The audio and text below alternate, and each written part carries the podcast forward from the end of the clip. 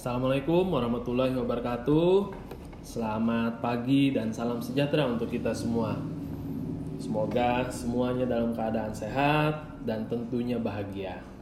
Kembali Bapak mengingatkan pada masa pandemi COVID-19 ini tentu tetap memperhatikan 3M. Mencuci tangan, memakai masker dan tentunya menjaga jarak. Oke, teman-teman semua, kita kembali lagi pada perkuliahan etika pemerintahan.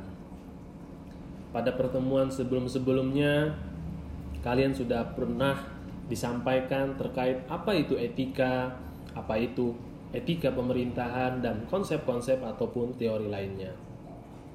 Pada kesempatan kali ini, Bapak akan membahas tentang etika naturalisme dan etika hedonisme. Natural, sesuatu yang alami. Menurut filsuf Yunani Jeno, naturalisme adalah sesuatu atau naluri manusia yang sejatinya lurus. Artinya manusia itu punya naluri yang baik. Namun, dengan berbagai pengalaman hidup, perjalanan hidup, maka ada pengaruh-pengaruh lainnya yang membuat naluri itu sedikit bergeser ke negatif atau bergeser tambah positif. Nah, tentu kita berharap orang-orang yang berada di pemerintahan ataupun pemimpin-pemimpin yang ada di negeri ini memiliki kesadaran, memiliki kemampuan untuk menyadari bahwa sejatinya dia adalah individu atau manusia yang nalurinya lurus. Ketika semuanya memiliki kesadaran tentang itu, maka pemerintahan ini akan berjalan baik, akan berjalan cepat, akan melakukan kebijakan-kebijakan yang tepat sehingga negara ini akan berkembang pesat. Contoh dalam naturalisme ini adalah ketika orang-orang di pemerintahan, ketika pemimpin-pemimpin yang ada di bangsa ini melakukan kekeliruan, melakukan kesalahan atau bertentangan dengan nalurinya itu seperti korupsi, nepotisme, kolusi, dan tindakan atau perilaku-perilaku negatif lainnya. Nah, mereka akan merasakan kegelisahan. Mereka akan merasakan sesuatu yang janggal di dalam dirinya. Karena apa? Karena sebagai manusia, dia sudah ada memiliki kontrol, memiliki eh, jalan yang semestinya harus mereka lakukan. Namun mereka karena terpaksa sesuatu, terpengaruh sesuatu, harus bertentangan dengan nalurinya yang lurus tadi. Nah, ketika kalian misalkan ketika ingin ke kampus, sebenarnya kalian tahu bahwa yang lurus ketika ke kampus itu adalah berpakaian rapi, berpakaian sopan, menggunakan sepatu, tapi karena ada pengaruh-pengaruh negatif, kadang-kadang membuat kalian ah nggak apa-apa nih, misalkan ke kampus menggunakan sendal, ke kampus menggunakan pakaian yang tidak rapi, ke kampus menggunakan pakaian yang tidak sopan, itu ada pengaruh-pengaruh negatif. Apakah itu karena tren atau karena ingin apa gengsi-gengsian dengan teman sehingga membuat kalian menolak jalan yang lurus tadi. Dan pada akhirnya walaupun kalian menggunakan pakaian yang tidak sopan, memaksakan itu, kalian tetap merasakan kegelisahan, merasa sesuatu yang janggal. Karena apa? Karena bertentangan dengan naluri tadi. Nah, begitu pula di pemerintahan. Sebenarnya orang-orang yang melakukan hal-hal yang negatif itu mereka merasakan kegelisahan itu, merasakan ketidaknyamanan itu. Padahal pada prinsip etika naturalisme ini adalah bagaimana kita menemukan kebahagiaan sebagai individu. Nah, kita berharap tentu pemimpin, aparatur yang ada di pemerintahan itu memiliki tujuan tentang kebahagiaan yang sesungguhnya. Sehingga mereka terlepas dari godaan-godaan itu mereka bisa menjadi rem, menjadi kontrol bagi mereka agar tidak melakukan yang negatif tadi. Namun, ya tadi ada pengaruh-pengaruh yang kadang-kadang membuat kita tidak bisa mengontrolnya. Nah, sekarang ini yang dibutuhkan negara ini, yang dibutuhkan orang-orang di pemerintahan adalah kekuatan untuk sadar bahwa mereka sudah punya jalan yang lurus sejatinya. Nah, tinggal bagaimana iklim ini dibangun. Nah, tentu kalianlah penerus pemimpin masa depan harus menguatkan naluri kalian, menguatkan tekad kalian, menguatkan prinsip kalian. Maksudnya adalah ketika kalian ingin melakukan sesuatu, tentu kalian ingin mendapatkan kebahagiaan. Kebahagiaan yang sesungguhnya adalah kembali kepada naluri kalian tadi sebagai manusia. Nah, kita berharap di pemerintahan seperti itu. Selanjutnya adalah hedonisme. Epikuros menjelaskan bahwa hedonisme yang sesungguhnya adalah kenikmatan tanpa penderitaan. Bagaimana sih kenikmatan tanpa penderitaan? Atau semua kenikmatan itu bisa melahirkan penderitaan?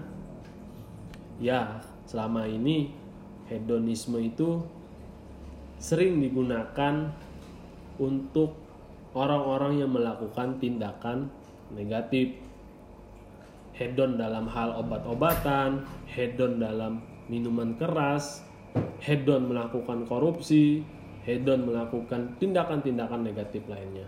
Padahal tegas Epikuros menjelaskan hedon yang sesungguhnya adalah candu terhadap hal-hal yang positif. Seperti apa? Kita mulai dari hal-hal yang kecil.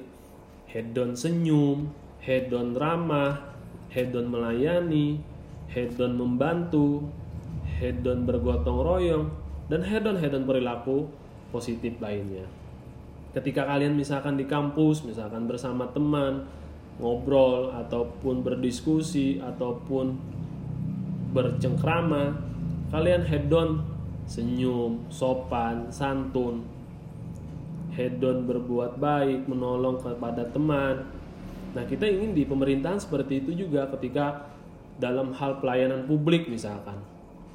Kita ingin aparatur itu candu memberikan senyum, candu berperilaku ramah kepada semua masyarakat tanpa memperhatikan golongan, apakah orang kaya, apakah orang miskin, apakah orang berpendidikan, apakah orang yang biasa-biasa saja, apakah orang desa, orang kota, semuanya hedon tanpa meman, tanpa memandang status sosial itu. Nah, ketika dia membatasi atau keluar dari zona hedonnya, maka dia juga akan merasakan kegelisahan. Contoh ketika orang candu obat-obatan misalkan, ketika dia beberapa hari tidak mengkonsumsi obat-obatan, mereka kan akan merasa sakit, gelisah, dan hal-hal negatif lainnya. Sehingga untuk mengobati itu, dia kembali lagi mengkonsumsi obat-obatan. Nah, kita ingin orang-orang yang berada di pemerintahan, pemimpin kita, dia hedon melakukan kebijakan yang baik kepada rakyat, melakukan sebuah program-program yang bermanfaat bagi masyarakat, ketika sekali saja dia tidak membuat program yang baik, tidak membuat kebijakan yang bermanfaat, maka dia akan merasakan kegelisahan. Untuk mengobati kegelisahan itu apa? Dia kembali lagi membuat program yang baik, kembali lagi melakukan kebijakan yang baik. Begitu pula yang aparatur pemerintah tadi. Ketika dia hedon senyum, hedon ramah, ketika satu jam, dua jam, satu hari dia tidak ramah, tidak senyum, maka dia akan merasakan kegelisahan. Lalu untuk mengobati kegelisahan itu, akhirnya dia memilih untuk berbuat senyum lagi, berbuat ramah lagi, melayani lagi, sopan lagi tanpa memandang status sosial tadi. Nah, itulah yang kita harapkan di pemerintahan. Kita harapkan di seluruh apakah itu juga dari tingkatan paling bawah sampai tingkatan paling atas. Ketika semuanya memiliki kesadaran tentang naturalisme dan hedonisme itu, maka kita yakin bangsa kita, daerah kita, kota kita, desa kita, RT kita pun juga akan berkembang pesat.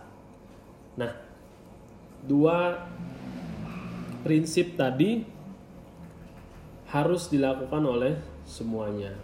Tidak bisa hanya sebagian saja mungkin misalkan hanya pemimpinnya saja hedon melakukan program baik tapi kalau di bawahnya tidak hedon maka program itu juga tidak akan berjalan baik begitu pula sebaliknya misalkan yang di bawah saja sadar yang di bawah saja hedon melakukan pelayanan terbaik tetapi di atasnya tidak maka juga itu akan tidak berjalan dengan maksimal ataupun optimal.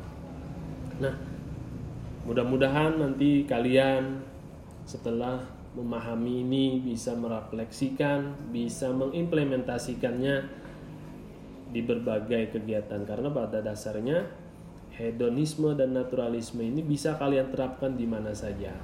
Apakah itu nanti di pemerintahan ataupun di luar pemerintahan.